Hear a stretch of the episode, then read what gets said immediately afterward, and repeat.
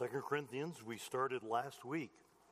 I spent some time in the introductory material, and then we looked at the first 11 verses of chapter 1 on how we receive comfort and we pass that comfort on to others. Today, we're going to try and cover a number of verses. Actually, the last part of chapter 1, this is a much longer section than I would ever normally try to do, from 12 down to the end of the chapter verse 24, and then all of chapter 2 today. Because Paul is writing, and he's dealing with things that we would write in our letters. Paul writes about his travel difficulties. It's not that they're not important, but I'm going to kind of move through those kind of quickly. Then he deals with the problem in the church there at Corinth that he's written about and even visited them about. And then he concludes how we're victorious in Christ. So he's appealing to them to trust him. There was much discussion in the church, at least by several, that Paul was not a true apostle. He was not even a man of his word, and that they shouldn't receive him back. So I've entitled my message, Sincerely Yours. Last week I had the opportunity to call Dr. Ed Nelson. He was my predecessor at South Sheridan, the pastor there for 30 years. And then I followed him there, and of course, we moved over here and became Red Rocks Baptist Church, but had a long and, and really pretty delightful conversation. I told him I had just finished reading his book. I'd been in some other books and I hadn't gotten to his book, and, but I read through that book, it's kind of a tome. It's close to 500 pages, if I'm remembering correctly. But I told him I finished it, enjoyed it, found it interesting. And he said, Well, there's a story that I wanted in the book, but they cut it. I said, Well, what was that story? He said, Well, I was having problems with my voice, and he had problems on and off with his voice. But he said, I was having problems with my voice, so I went to the doctor, went to an allergist, and they did a number of tests, examined me, trying to figure out what was wrong, and they determined that I was allergic to chrysanthemums. And he said, Well, that's interesting because I have uh, some chrysanthemum bushes right outside my bedroom window and sleep with the windows open. That must be the problem. So they dug up the chrysanthemums. He said, uh, a little while later, I was in Wyoming preaching a meeting, and I got into the pulpit and began preaching, and I was losing my voice. And I realized there was a beautiful arrangement of chrysanthemums right in front of the pulpit. He said, I wanted to struggle on, but I was beginning to squeak and whisper. And so I stopped and said, I have an allergy to chrysanthemums. Would someone take these away? And so a lady came and took them out of the facility that they were meeting in. And then his voice kind of came back, got stronger and stronger, and was able to finish the message. And after the conclusion, that lady that picked up the chrysanthemums, she said, I'm the lady that arranged those chrysanthemums. I just want you to know those were silk flowers. he said, Man, did I feel foolish. Uh, he said, It was all in my head. I thought I was allergic to them and they were silk flowers. The reality is sometimes it's hard to tell the real from the artificial. That's true in the spiritual realm. In the religious realm, in the spiritual realm, discernment is crucial in dismissing false teachers that come into our life from sincere teachers of the Word of God. And we have to practice discernment. In this section of Scripture, the Apostle Paul was answering some of the criticisms about him that were being leveled against him by individuals in the church at Corinth. Just like we deal with letters or emails or whatever, and we deal with problems, Paul was doing that. It shows how God used real letters to real churches and real people with real problems to minister to us today.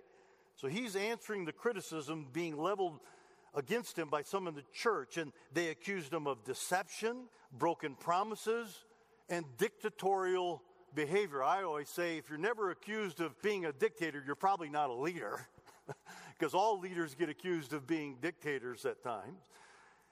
As difficult and as awkward as it was for Paul, he explains how his travel plans changed. Matter of fact, they changed several times.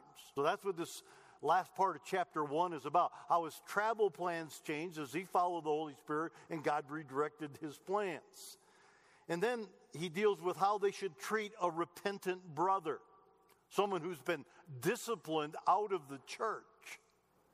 And then the last section, ultimately, how God in Christ leads us to victory. So that's where we're headed as Paul writes sincerely yours to these individuals. Look at verses 12 through 24 of chapter 1. Allow me to read from chapter 1.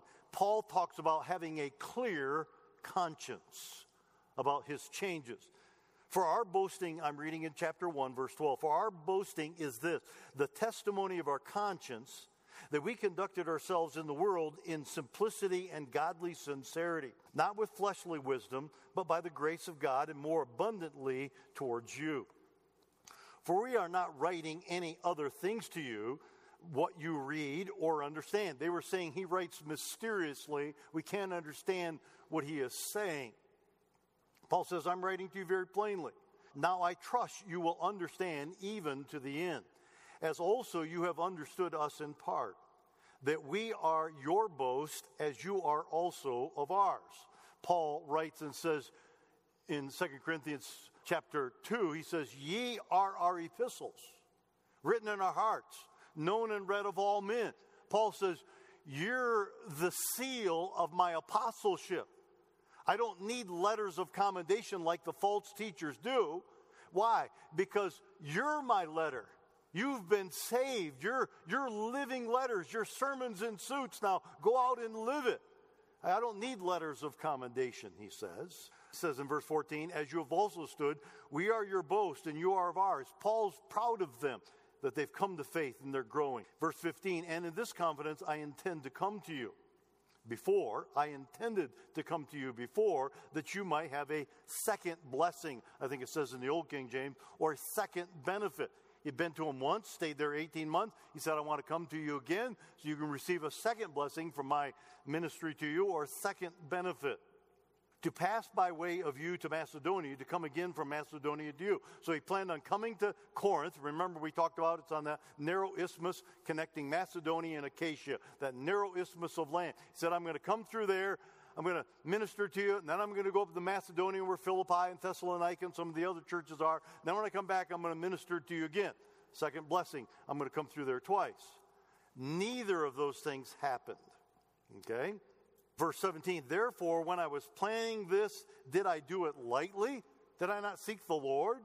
Or the things I plan, do I plan according to the flesh? That with me there should be yes, yes, and no, no? But as God is faithful, our word to you was not yes and no. It wasn't flip flopping. Paul was, uh, I wasn't indecisive, thinking about going there, going somewhere else. That's not me.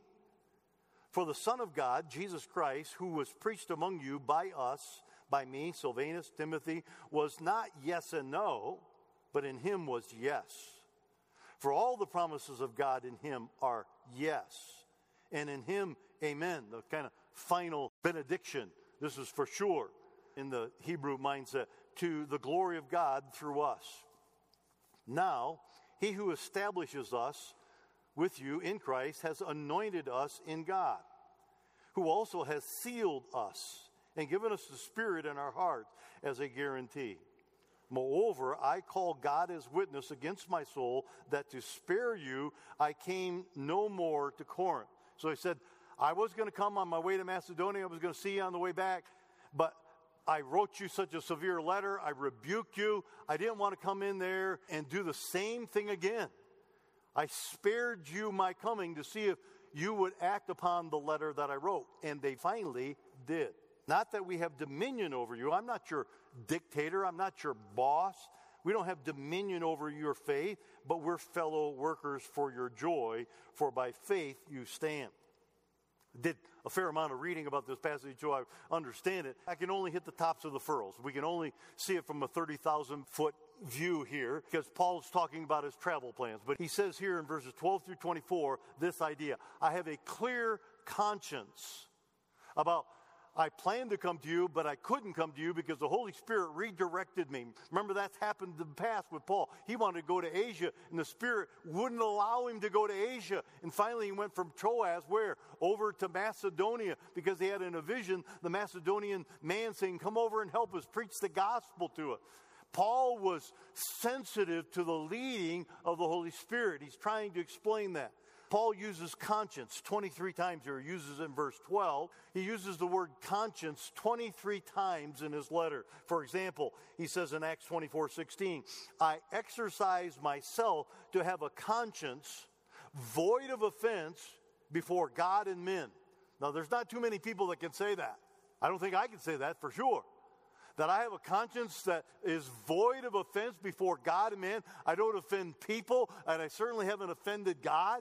But that's what Paul is saying. I have a clear conscience. He uses that term frequently. By the way, conscience is that inner faculty that accuses us when we do wrong and approves of our right actions. It either accuses us or approves of our actions. So, our conscience is a thing that it's not the same as our soul, it's part of our mind, but our conscience is trained. That's what Paul was saying. As we train our conscience to be sensitive to the Word of God, when we don't obey the Word of God, our conscience convicts us. You could be a member of the mafia or, or you could be a pagan and your conscience never bother you because you have no concept of the Word of God. Paul had a conscience that was, that was trained by the Word of God. So our conscience is kind of like a window that lets the light in to our thinking and to our actions.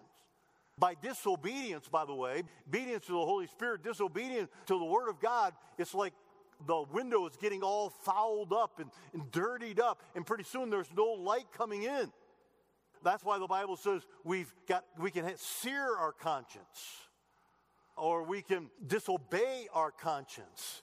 We want to allow our conscience to speak to us and be informed by the Word of God. Paul had originally promised to spend the winter in Corinth. He says in 1 Corinthians chapter 16, if you turn one page back, 1 Corinthians chapter 16, last chapter, he says in these verses, he says, on the first day of the week, uh, each one of you take something, set it aside. He's talking about the offering. And then you come down to verse 5. Now I will come to you when I pass through Macedonia for I am passing through Macedonia, and it may be that I will remain to even spend the winter with you, that you may send me on my journey wherever I go. For I do not wish to see you now on the way, but I hope to stay a while with you if the Lord permits. So he puts that tagline on there I'm planning on coming to you if the Lord permits, and I plan on spending the winter with you, and then I'll receive an offering, and I'll take it with the offering from the Macedonians and take it to Jerusalem. That's kind of the backstory that we find in the book of Acts and Paul's other writing. But for unspecified reasons, he had to change those plans. He couldn't make two trips to Corinth on his way to Macedonia and then one on the way back. While at Corinth, he would receive this offering, and eventually did, but it didn't happen. So he had to scrap plan A, he had to scrap plan B. And he says here in chapter 1, verse 23, because I didn't want to make another painful visit to you. Now remember, this was Paul's, if we could say it this way, problem child. This is his problem church. And you know what? In a way, that's not a bad thing because he dealt with so many problems. Now we have the Holy Spirit and God's insight on, on so many different issues from divorce and remarriage and, and lawsuits and adultery and church discipline. And there's so many things that are dealt with in the Corinthian epistles because they had so many problems. But Paul was saying to them, every time I come to you, I'm dealing with a problem. I didn't want to have another severe letter and another grievous visit. So I trusted God to work in your life, and I didn't come. That's what he's telling them here. But they said, oh, yeah, he said he was coming. So it prompted the Corinthians to say, Paul says one thing and he does another. Paul promises something, but he doesn't keep his promise. Uh, his yes is no, and his no's are yes. That's how he says it here in the verses that we read. So let me say, I'm just trying to make an application from this misunderstandings amongst God's people are often very difficult to untangle. That's probably true across the board. But misunderstandings amongst God's people are often difficult to untangle because we say, hey, we're Christians. We're people of our word.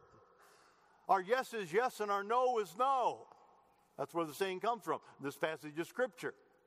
And when we when something changes and there's a misunderstanding, oftentimes that leads to distrust of one another. When there's communication problems, that leads to mistrust or distrust of one another. And we have to do exactly what Paul is doing here. We have to back up, explain what happened, do our best to say, hey, you know me. Paul had spent 18 months there establishing the church in that wicked city. He says, You know me, how I labored with my hand, and, and, and I did what I did because I love you. That's what he's telling them.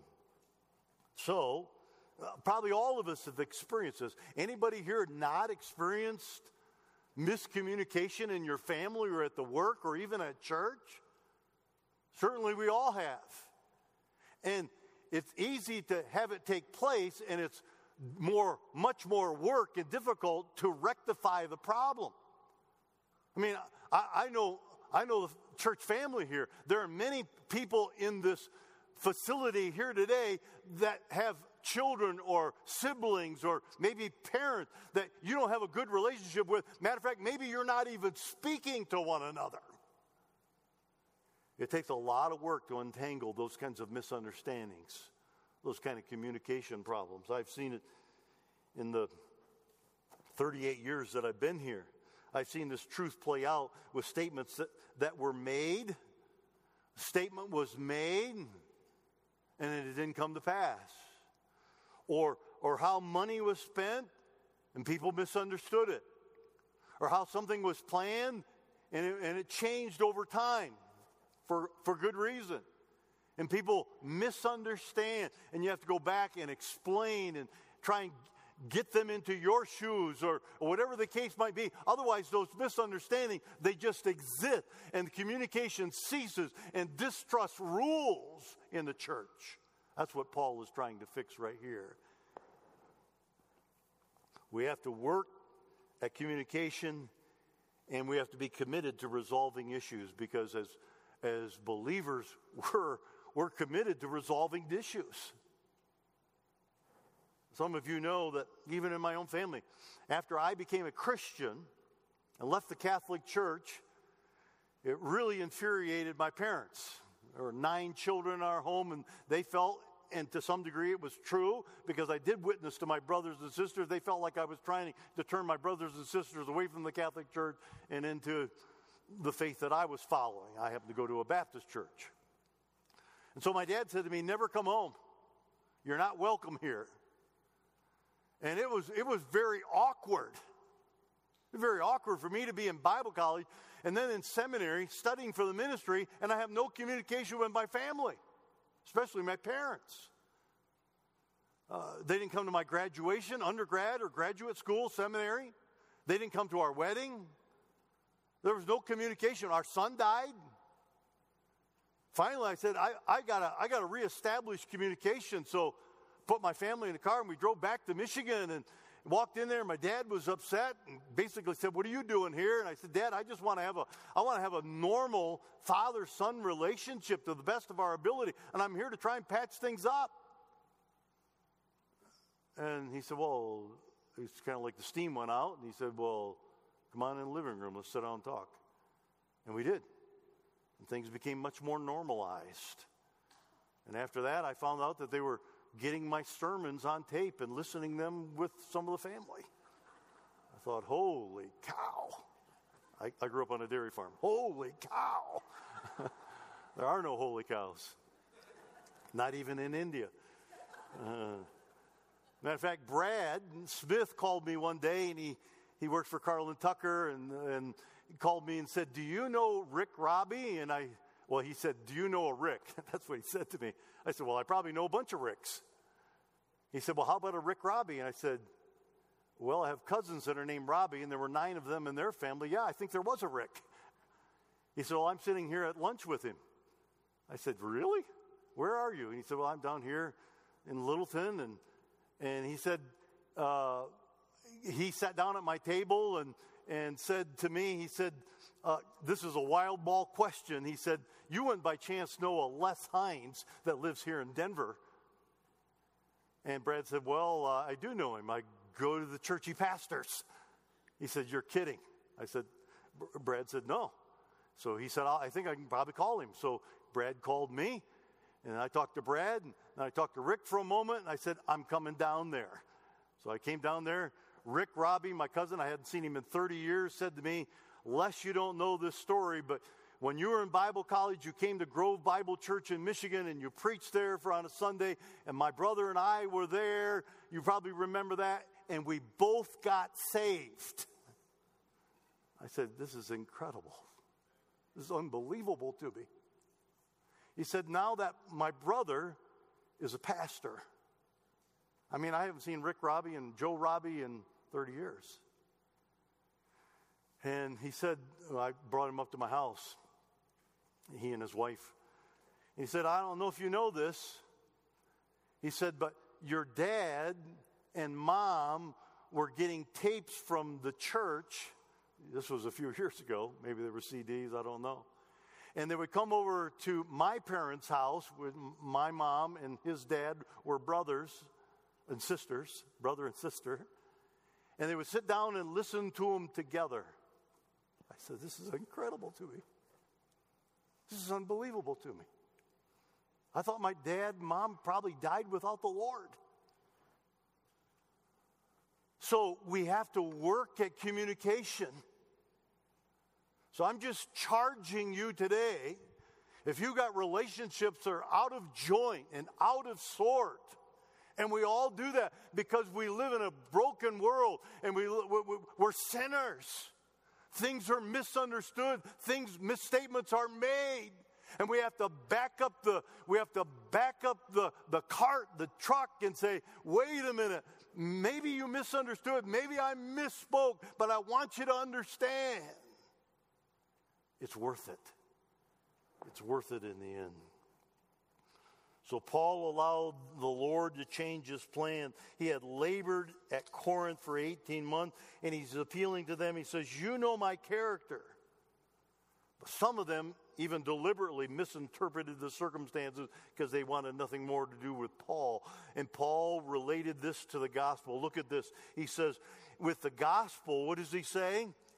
Verse 18, but as God is faithful, our word to you was not yes and no, for the Son of the Son of God, Jesus Christ, was preached amongst you by us. And he goes on and mentions those, and he says, For all the promises, I'm in verse 20, for all the promises of God in him are yes and amen to the glory of God. So Paul shifts the conversation and says, You may think that, that uh, I wasn't trustworthy, or you may have misunderstood how the Holy Spirit directed me, but I can tell you that the Word of God is always yes and amen. And you can hang on the promises of God. Men will fail you, but God won't fail you, is what Paul is saying. His Word is true and it will be fulfilled. Matter of fact, we have the Holy Spirit. Look at verse 22. He says, We also have, has, we, who also has sealed us and given us the Spirit into our hearts as a guarantee. What a wonderful verse. Paul says at the point of redemption, when you got saved, you received the Holy Spirit, and He guarantees the fulfillment of your salvation. He'll take you all the way to glory. He is the guarantee. It's the word deposit, like a down payment on a house. It is an assurance because the Holy Spirit lives in you. God's assurance is saying to you, He will not quit until He's finished the work of sanctification and taken you all the way to heaven in glorification. You have the Holy Spirit. It's the deposit of God. It's the guarantee. We are sealed. He uses that term. In the ancient world, the Roman world, they had the first uh, postal system with least any effectiveness. And you could write a letter and they didn't put it in an envelope. They just turned the page over and then they would drop hot wax on it, put their signet ring on it, and they would put it in the Roman postal system. It was sealed. And under penalty of Roman law, if anybody opened that letter other than the recipient, they would face the wrath of Rome. It couldn't be opened until it arrived at its destination. Paul uses that word. You are sealed. You, nobody can stop you. Nobody can hinder you. Nobody can prevent you from arriving in heaven. under the authority of God, he says. If you have the Holy Spirit within you, you're headed for heaven. Well, that's chapter 1. Let's look at chapter 2, verses 1 through 11. The second thing Paul gets into here is a forgiving spirit. A forgiving spirit in verses 1 through 11. Most of you know, because I dealt with it last week, if you were here, on the fact that Paul wrote four letters to the church wrote an earlier letter, then he wrote what we call First Corinthians, then he wrote what was called the severe letter, the harsh letter, and then he wrote what we call Second Corinthians. So he wrote four letters and they're talked about in his epistles. And he dealt with a, one of the many problems, but he dealt with one problem, which was uh, incest and adultery that was taking place in the church on an adult level. Uh, a man had married another wife. She was probably much younger, but his son now was cohabiting with his father's wife. So Paul deals with that problem adultery, incest, etc. So he wrote this severe letter to deal with that problem, basically saying, You leaders of the church, deal with the problem, don't ignore it. You've been ignoring it. Now, you may be familiar with the rhyme. It's uh, an anonymous, short little ditty that describes the problems we face as believers in this world and sometimes even in the church. It says this To live above with saints we love will certainly be glory. To live below with the saints that we know, well, that's another story. that's pretty true. It's easy to live with perfect people in glory where the sin nature is gone. But to live here with them, that's another story. So, God commands us to love not ideal people, but real people. It's easy to love ideal people if there were any, but God commands us to love real people. And so Paul is dealing with, in verses 1 through 11 of chapter 2, a forgiving spirit. He had told the leadership at the church at Corinth to discipline the church member who was living in adultery or literally incest. He had his father's second or third wife and his stepmother. And he deals with that 1 Corinthians chapter 5 verse 13. Let's just turn back there. Chapter 5 is dealing with this whole problem. But I'll read to you verse 13. he says, But those who are outside of the church, outside God, judges. God's going to judge the unbelievers. Don't worry about them. he says in the next phrase, therefore put away from yourself that evil, evil person. If you read chapter 5, most of you are familiar with it. He says, you guys are acting like you are so magnanimous so loving that you, you ignore the problem of adultery that's taking place right there in the church. He says that's not loving. That's not a magnanimous Christian spirit. He's saying, deal with the problem. That's what he's telling them. Deal with the problem. So he wrote that severe letter. He wanted to go back and see him, but he says, I didn't have peace about that because every time I come to you, I deal with problems. So I was going to see if you would deal with the problem according to my letter, and he also sent Titus. So, this course of action was because Paul loved the church. He loved the church and he wanted them to discipline the offender so the offender would repent, bring about purity to the congregation once more, and not harm the church's testimony before the world, before the wicked city of Corinth be easy for them to say, oh, yeah, they say they're Christian, but look at them. They commit adultery, they live in sin, they do all of these things. They're no different than we are. That's exactly what Satan likes the world to do. The worst advertisement for the church are hypocritical, sinful Christians who don't deal with their sin. That's the worst advertisement. So Paul says, deal with the problem, bring purity back to the church. The Bible says it in Proverbs this way Proverbs 27 6. Faithful are the wounds of a friend, but the kisses of an enemy are deceitful. So, in other words, a true friend confronts us if we're in sin. A true believer, a true Christian friend, a true brother will say, What you're doing isn't right. That's not pleasing to God. It's hurting you, hurting your family, hurting the church. We carefront. You've heard me say that many times. Not just confront. Anybody can confront, but we carefront if we really love people. The text indicates the church did discipline this man. I guess I could say it this way sometimes those who love us must hurt us in order to keep us from harming ourselves. Those who love us sometimes have to hurt us to keep us from harming ourselves. Sometimes parents have to discipline their children, spank their children, and it hurts to keep them from harming themselves. We are to speak the truth in love, the Bible says, Ephesians chapter 4, verse 15. So we know from this book, this text, that the church did discipline the man, that he did repent, and he sought restoration from the church. And by the way, discipline is an indication of love. That's what Hebrews chapter 12 tells us. Discipline is a sign of love.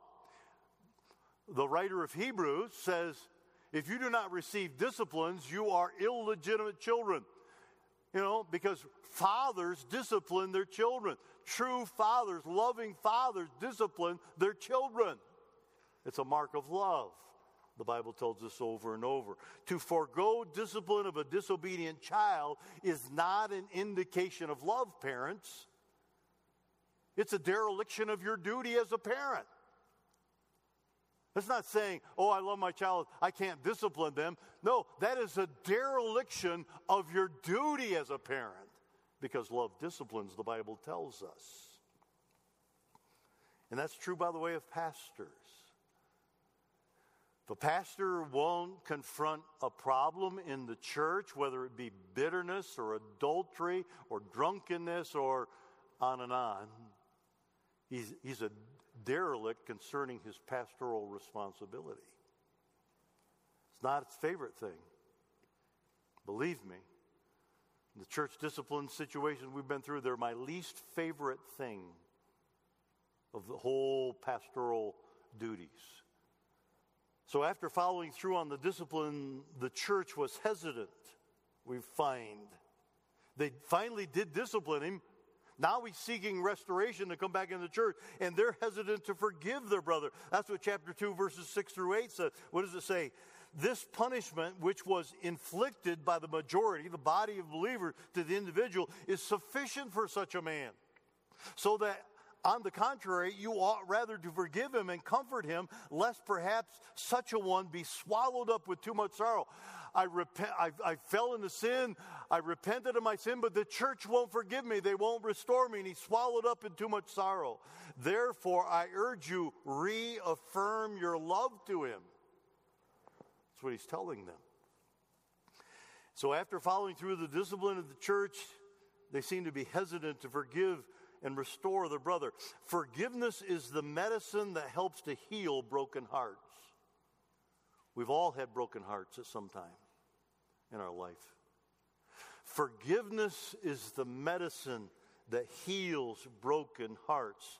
And by the way, it's always easier to condemn someone than to forgive someone. It's, it's pretty easy to condemn them because their sin is obvious. It's easier to condemn someone than to forgive someone because when we forgive someone, we kind of have to humble ourselves.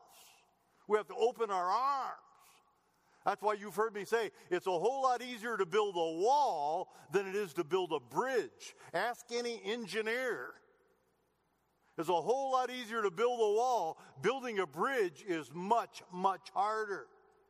But God has called us to build a bridge and then to get over it, to go to the person. We build a bridge to the, the person who's repented, and we get over the bridge that we build them, and we invite them back across the bridge into fellowship. That's what Paul is telling them. The church needed to assure this repentant sinner of their love. So, lest anyone misunderstand, church discipline, the goal of church discipline is always restoration, not excommunication. The goal of church discipline is always restoration.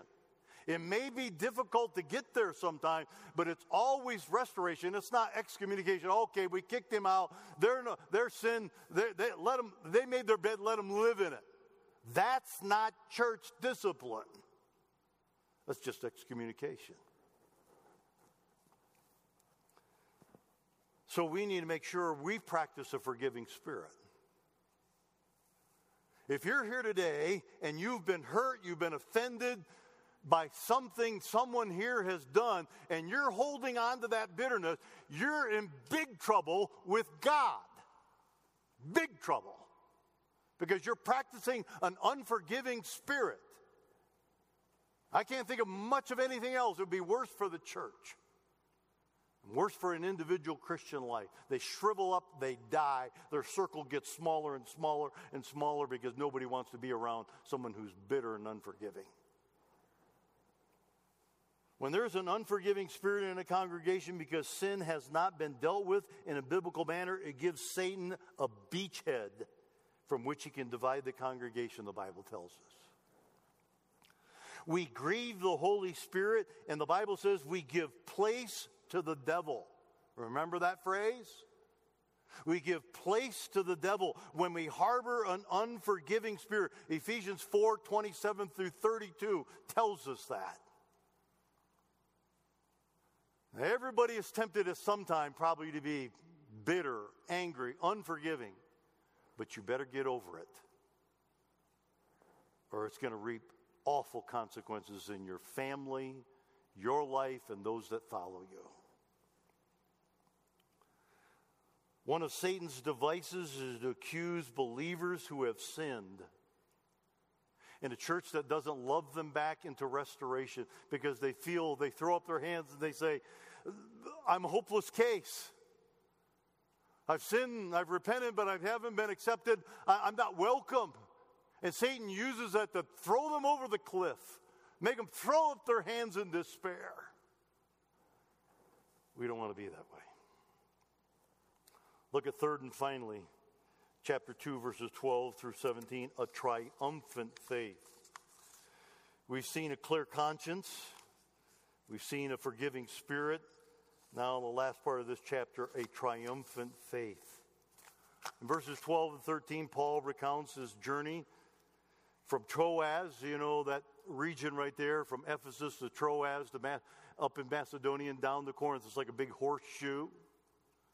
And he recounts his, he was trying to meet Titus at Troas. Titus didn't show up. He was worried about, he was worried about Titus. He was worried about the church at Corinth. And, and he was, he was anxious about all of these things that were going on. He had an, he says here in these verses, I had an open door of preaching. Uh, uh, God opened a great door for me in Troas, but I had no peace in my spirit because of the trouble that was going on in Corinth.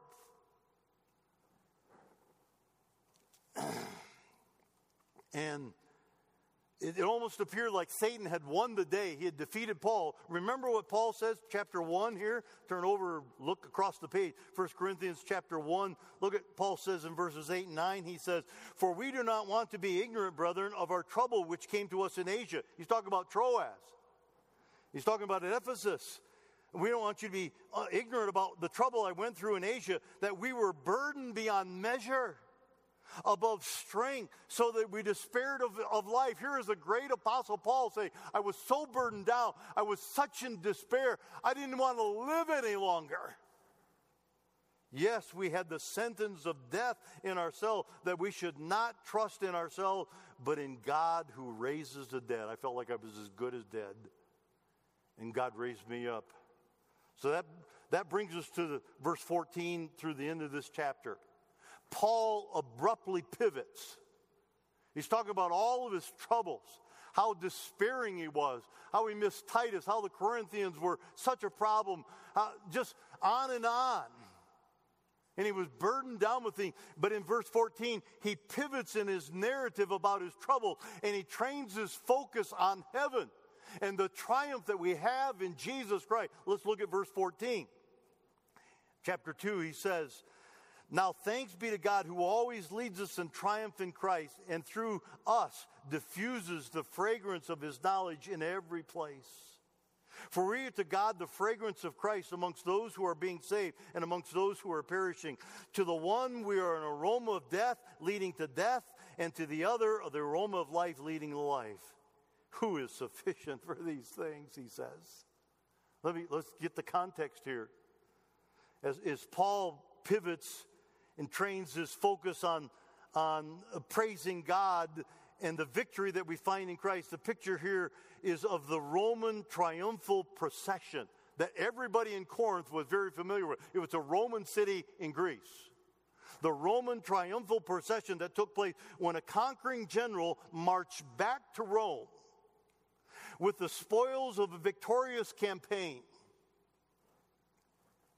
The equivalent of maybe we would say an American ticker tape parade. That's what it was in their day the Roman triumphal procession. But there were some, there were some items that had to be met for them to receive a triumphal procession. If the commander in chief won a complete victory on enemy soil, number one, killed at least 5,000 enemy combatants, number two, gained new territory for the emperor, number three, then he and his soldiers were entitled to a triumphal procession. The parade would include the spoils of battle. They would, as they conquered new land, sometimes they would carry the, the things that they'd uh, taken in spoils of war, gold, silver, armory. Sometimes it was too big. They were on carts and hauled by oxen. Sometimes they were actually statues and arcs of triumph and that kind of thing. They would haul it uh, into the city of Rome on carts and they would be carrying things. The soldiers became enriched. So the, the parade would include the spoils of battle, the captive enemy soldiers who were chained and in this procession. They knew what awaited them. They were in chains and they were going to the Circus Maximus to fight wild beasts. So here's the enemy combatants. And uh, they were joined then when they came into the city by the Roman priests, the various Roman gods had temples and they had priests. And the Roman priests would lead the procession and they would have incense burners. And they would be all along the parade route and, and, and joining in with the commander in chief and the soldiers who were victorious in battle, uh, waving their incense burners. That's the picture Paul is painting here, paying tribute to these victorious soldiers and their general. The procession would end at the Circus Maximus. I've been there. Some of you have. There's a there's the uh, uh, Circus Maximus, and then there's the not cathedral. What is the word I'm looking for? The Colosseum. So there's Colosseum, and not that far away is the Circus Maximus. So they would go to the Circus Maximus, and there the enemy captives would entertain the people by fighting wild beasts, being killed by the wild beasts for their entertainment of the Roman citizens. So, how does this apply? This picture that Paul is painting, that was very familiar to every Roman citizen, how does that apply to burdened believers today and maybe even in their day as well, of course? How does it apply? Jesus Christ is our great commander in chief he wrought a great victory on enemy soil, this earth. Our commander in chief wrought a great victory on foreign soil, this earth, and he completely defeated the enemy. Satan is vanquished. He's defeated. He faces judgment. He's defeated the enemy. Instead of killing 5,000 persons, he gave life to more than 5,000 persons almost immediately. 3,000 at Pentecost, Acts chapter 2, Acts chapter 3, Acts chapter 4, another 2,000 were saved. 5,000 saved right out of the gate after Peter's sermon. and millions, of course, since then. Jesus claimed the spoils of battle. What's the spoils of battle in the spiritual sense? Captive souls, lost souls who've been captive, held bondage to sin and to Satan. That's exactly how Jesus describes it in Luke chapter 11. That's how Paul describes it in Colossians chapter 2, verse 15, that we are captives in sin and bondage to Satan. That's the spoils of his victory. The victorious general's sons, young as they may be, would fall in line behind the commander chief, the general that won the victory, they would fall in line behind his chariot. They were part of the family. They too would go on, hopefully, to make great conquests someday as well. And that's where we as believers are today, following in Christ's triumph, following our great commander in chief, our great warrior, Jesus Christ. We do not fight for victory, we fight from victory. The victory's already been won by Him. Both in Asia and in Corinth, the situation looked bleak. But because Paul believed God, he trusted God, he obeyed God, that defeat was turned to victory. And he was reminding them of that by this illustration, this analogy that they were very familiar with. Notice what he says here, the last phrases that we read that the incense, this incense, the incense burning meant different things to different people. That's what he says life unto life or death unto death. In other words, if you were a victorious soldier in the Roman army, it meant the incense meant victory, it meant life. If you were a captive soldier of an enemy nation, it meant defeat, it meant death. You were going to fight wild animals in the Circus Maximus very shortly. So the incense means different things to different people depending upon what side, what army they're in, and who they're following. In other words, the Christian life, in conclusion, the Christian life and ministry are matters of life and death. We forget that sometimes. We forget how important our life and our ministry is. It means life and death to people eternal life or eternal death. That's why Paul says in verse 16, notice his last phrase, he says, Who is sufficient for these things? It's like he's it's like he's overwhelmed by his own words. He's overcome by what the Spirit has directed him to write. He said, Who is sufficient for thee? Who understands? Who realizes how important our task is? Who can get their arms and mind around how, how big of a job we have, and yet we're fighting for victory, from victory. We've already won. He says, Who can, who can Who's sufficient to comprehend these things? I'm not. And he says in verses 17, that's why our heart has to be pure and our motives are sincere. We're not like those who peddle the Word of God. We're in this for the long haul. God's going to judge us. It's important what we do, he says in verse 17. So, we may have circumstances that discourage us. We, have, we may have people who don't understand this. Maybe they even oppose us as we live for Christ. But we have in Christ all the spiritual resources that we need to be victorious, to win the battle.